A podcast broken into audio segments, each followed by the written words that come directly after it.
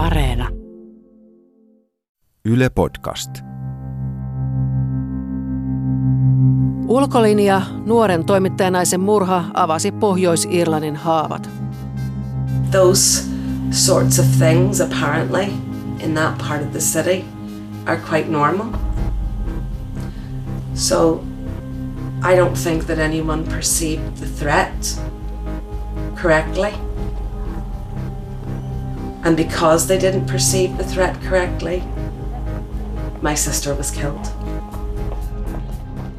Vierailin Pohjois-Irlannin toiseksi suurimmassa kaupungissa Derryssä edellisen kerran pari vuotta sitten.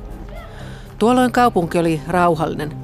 Turistit kiertelivät ihailemassa seinämaalauksia, joihin on tallennettu Pohjois-Irlannin katolaisten ja protestanttien väkivaltaista historiaa.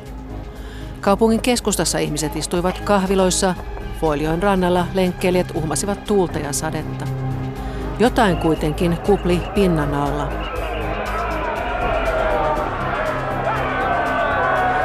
Nyt Derryssä kuohuu jälleen. Poliisi on etsinyt jo useamman kerran köyhältä Creekanin alueelta uusi IRA-nimisen puolisotilaallisen ryhmän aseita ja pommeja. Asukkaat ovat vastanneet mellakoimalla ja heittämällä poliiseja polttopulloilla. Huhtikuussa Derin tapahtumat ylittivät kansainvälisen uutiskynnyksen, kun uusi IRA ampui mellakoinnin yhteydessä nuoren naistoimittajan Lyra McKean. Järkytyin murhasta ja halusin palata selvittämään, mitä Pohjois-Irlannissa oikein tapahtuu. Tämä Ulkolinja-podcast kertoo kuvausmatkastani Pohjois-Irlantiin. Minun nimeni on Minna Pai.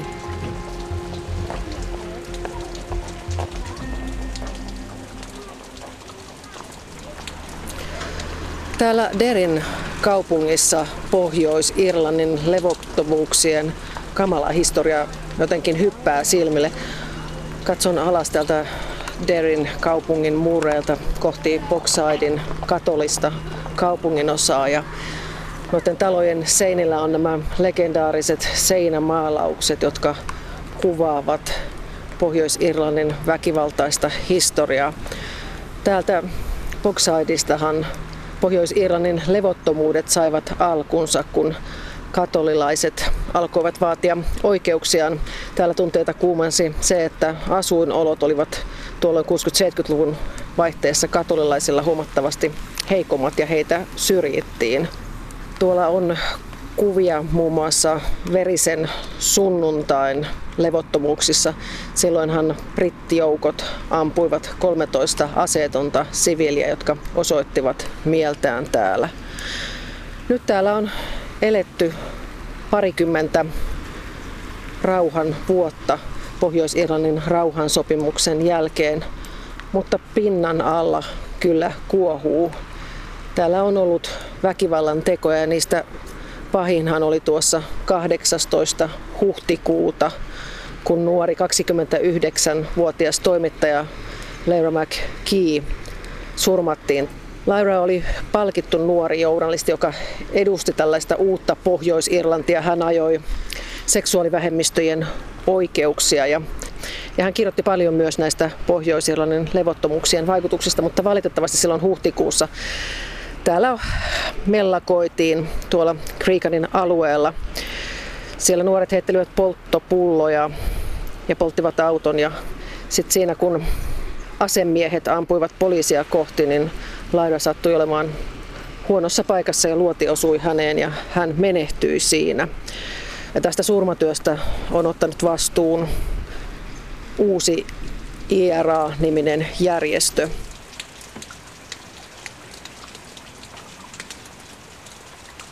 Mutta Lairan murha ja ampuminen on sellainen asia, joka on koskettanut syvästi ihmisiä täällä Pohjois-Irlannissa.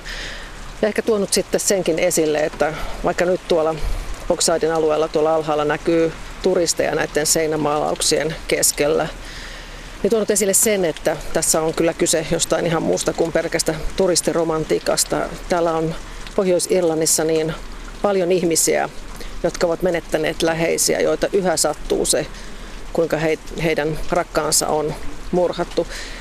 Ja ehkä heistä kovin kohtalo nyt on kyllä Laura McKean perheenjäsenillä ja olin hänen siskonsa kanssa puhelimessa tuossa pari päivää sitten ja oli aika tiukka paikka yrittää häntä siskoa suostutella haastattelu antamaan meille.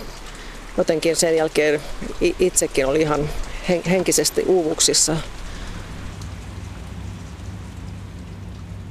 Because she just discovered that journalism was what she wanted to do and she absolutely loved it. She loved everything about it. Uncovering secrets and mm. she just loved that. Sisko Nikola Koone kertoo, kuinka Liira voitti 16-vuotiaana vuoden nuori journalistipalkinnon. Liiralle journalismia salaisuuksien esiin kaivaminen oli intohimo. She was all, she, she's very, um, you'll know yourself, so humble. Yeah. So she was a wee bit embarrassed that I cut out every newspaper clipping. What are you doing? Joudun heti aluksi pyytämään siskolta anteeksi, sillä olen puhelimessa lausunut Liran nimen väärin. Olin kuunnellut uutislähetyksiä, joissa nimi lausuttiin Lyra. Perhe kuitenkin puhuu Liirasta. Nikola joutuu välillä lopettamaan puhumisen, kun tuska käy liian raskaaksi. Liiran kuolemaa on yhä vaikea uskoa todeksi. Because whenever I heard she was hit in the head, I actually thought she's been hit with a brick or a bottle or a stone yes. or something. Yeah. And I thought initially that she'd be um, sitting in a hospital accident and emergency room waiting on stitches. Obviously, that isn't the case, but that's what I believed when I heard she had been hit in the head with something because it, it wasn't quite clear right away what exactly had happened to her.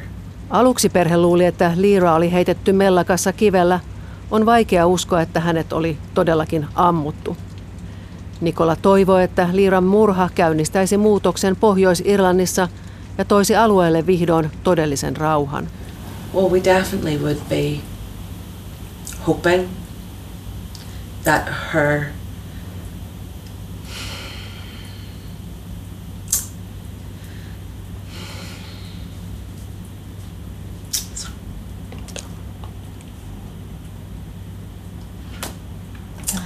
talk. That her murder uh, could could be the last, and, and it could be the the catalyst to make change happen in our country. Um, we certainly have that hope, and I don't think that we can give up on that hope.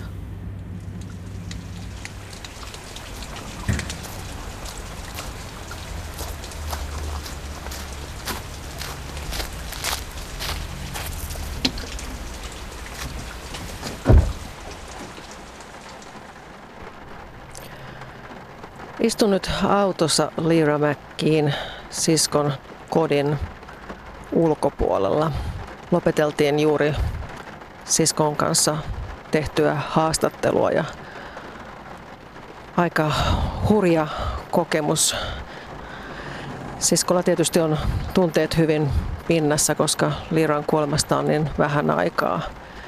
Hän menehtyi vasta huhtikuussa ja sisko kuitenkin kokee, että on tärkeää puhua siitä uudesta Pohjois-Irlannista, mitä Liira edusti. Siitä, joka haluaa mennä eteenpäin ja jossa kaikki olisivat tasa-arvoisia uskontoon, ihonväriin tai seksuaaliseen suuntautumiseen riippuvatta. Aika paljon siinä siskon, tai aika pitkään siinä siskon kanssa juteltiin. Hän oli aika hermostunut ja sanoi, että perhe on aivan, aivan rikki Liiran kuoleman jälkeen, että on vaikea uskoa, että se on tapahtunut. Sisko kuitenkin kokee, että on tärkeää puhua siitä, mitä arvoja Liira edusti. Ja siinä hän kyydeleet silmissä ja meinasi äänikin katketa, kun hän kertoo, että hän toivoo, että nyt tämän myötä ihmiset jotenkin tajuaisivat sen, millainen se näiden puolisotilallisten joukkojen ote näihin ihmisiin näillä asuinalueilla on. Koska käytännössä nämä murhaajat, vaikka ne käyttääkin oikeutuksenaan joko katolaisten tasavaltalaisten kokemaa huonoa kohtelua tai unionistien, protestanttien kokemaa huonoa kohtelua, niin käytännössä ne on ihan vaan rosvojoukkoja. Ne pyörittää täällä huumekauppaa, terrorisoi ihmisiä. Ja hän toivoi, että nyt tämän Liiran murhan kautta, joka on herättänyt pohjois-irlantilaiset, nyt vihdoin niin kuin ihmiset ihan oikeasti uskaltaisivat todistaa ja nousta näitä rosvoja vastaan. Ja ennen kaikkea hän toivoi, että poliitikoista nyt löytyisi sellaista rohkeutta, että tälle asialle tehtäisiin jotain, koska täällä ihmisiä ihan oikeasti pelottaa ja on niin kuin järkyttävää, kun on vuonna 2019 täällä tapahtui jotain sellaista, että toimittaja, nuori toimittajanainen, joka on seuraamassa, kun Derissä mellakoidaan, että, että hän joutuukin yhtäkkiä, tai hänet yhtäkkiä ammutaan. Hän on vain tekemässä duuniaan, seuraamassa tapahtumia täysin sivullinen. Ja Liiran sisko siinä kyynel silmin totesi, että, niinku, että ei se nyt, että siinä olisi kuka tahansa toinenkin kuolla. Että ei tällaista saa enää tapahtua. Mutta silti sitä tapahtuu ja jotenkin täällä hirveästi käy omiinkin tunteisiin se, että, että ei se ole pelkkää menneisyyttä se tappaminen ja väkivalta, mikä täällä on. Että se on yhä niin kuin, se vaikuttaa ihmisiin. Se menneisyys on läsnä Pohjois-Irlannissa ja sitten sitä menneisyyttä käytetään omien ahtaiden päämäärien ajamiseen tai ihan vaan tappamisen ja ihmisten terrorisoinnin oikeuttamiseen. Et jotenkin kun itsekin kyyneli, se tuntuu, että niinku ihan oikeasti sattuu näiden ihmisten puolesta, että miksi tämmöisen pitää vielä jatkua. Ja mitä ihmettä tapahtuu sitten, jos Brexit toteutuu. Ja Pohjois-Irlannin, joka kuuluu Britanniaan ja Irlannin tasavallan välillä, joka on EU-jäsenmaa, tulee jonkinlainen raja. Että niin kuin hirveän, hirveän vaarallisia voimia saatetaan päästää liikkeelle. Ja ketkä sieltä sitten kärsii, niin on nämä tavalliset ihmiset, jotka täällä haluaisi jo, haluaisi jo niin kuin rauhaa ennen kaikkea ja sitä, että väestöryhmien välisiä eroja ei enää korostettaisi. Miksi yhdenkään perheen tarvitse kärsiä tuskaa siitä, että jotkut idiootit, jotka vielä kuvittelee jonkunlaisen poliittisen oikeutuksen teoilleen, murhaa viattoman sivullisen. Aikamoista.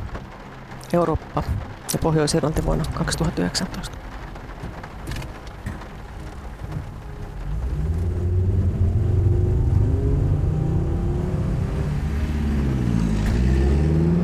Vasta matkan aikana tajusin, miten tulenarka Pohjois-Irlannin tilanne oikeasti on. Uusi IRA-ryhmä on tänä vuonna yrittänyt jo kymmeniä kertoja iskeä Pohjois-Irlannin poliisivoimia vastaan. Jossain vaiheessa se onnistuu tekemään iskun ja tappamaan ihmisiä. Siitä protestanttien puolisotilalliset ryhmät saavat sitten syyn iskeä takaisin. Brexit-keskustelussa Pohjois-Irlannin tilanteen hauraus on jäänyt ihan sivuun. Britannian poliittinen johto ei ymmärrä, miten pahasti EU-ero iskee tänne ja miten se vain voimistaa ääriryhmiä. Tarkoituksenani on matkustaa Pohjois-Irlantiin uudelleen vuoden päästä. Ja nyt pelottaa, mitä silloin on oikein edessä. Ovatko katolaiset tasavaltalaiset jo tuolloin ajamassa kansanäänestystä Irlannin yhdistymisestä? Ja miten protestanttiset unionistit siihen vastaavat? Unionisteille yhteys muuhun Britanniaan on olemassaolon kulmakivi. Ovatko he valmiita puolustamaan sitä yhteyttä jopa väkivalloin? Brexit on todellakin ajanut Pohjois-Irlannin uuteen epävakauden aikaan, jolla voi olla vakavia seurauksia.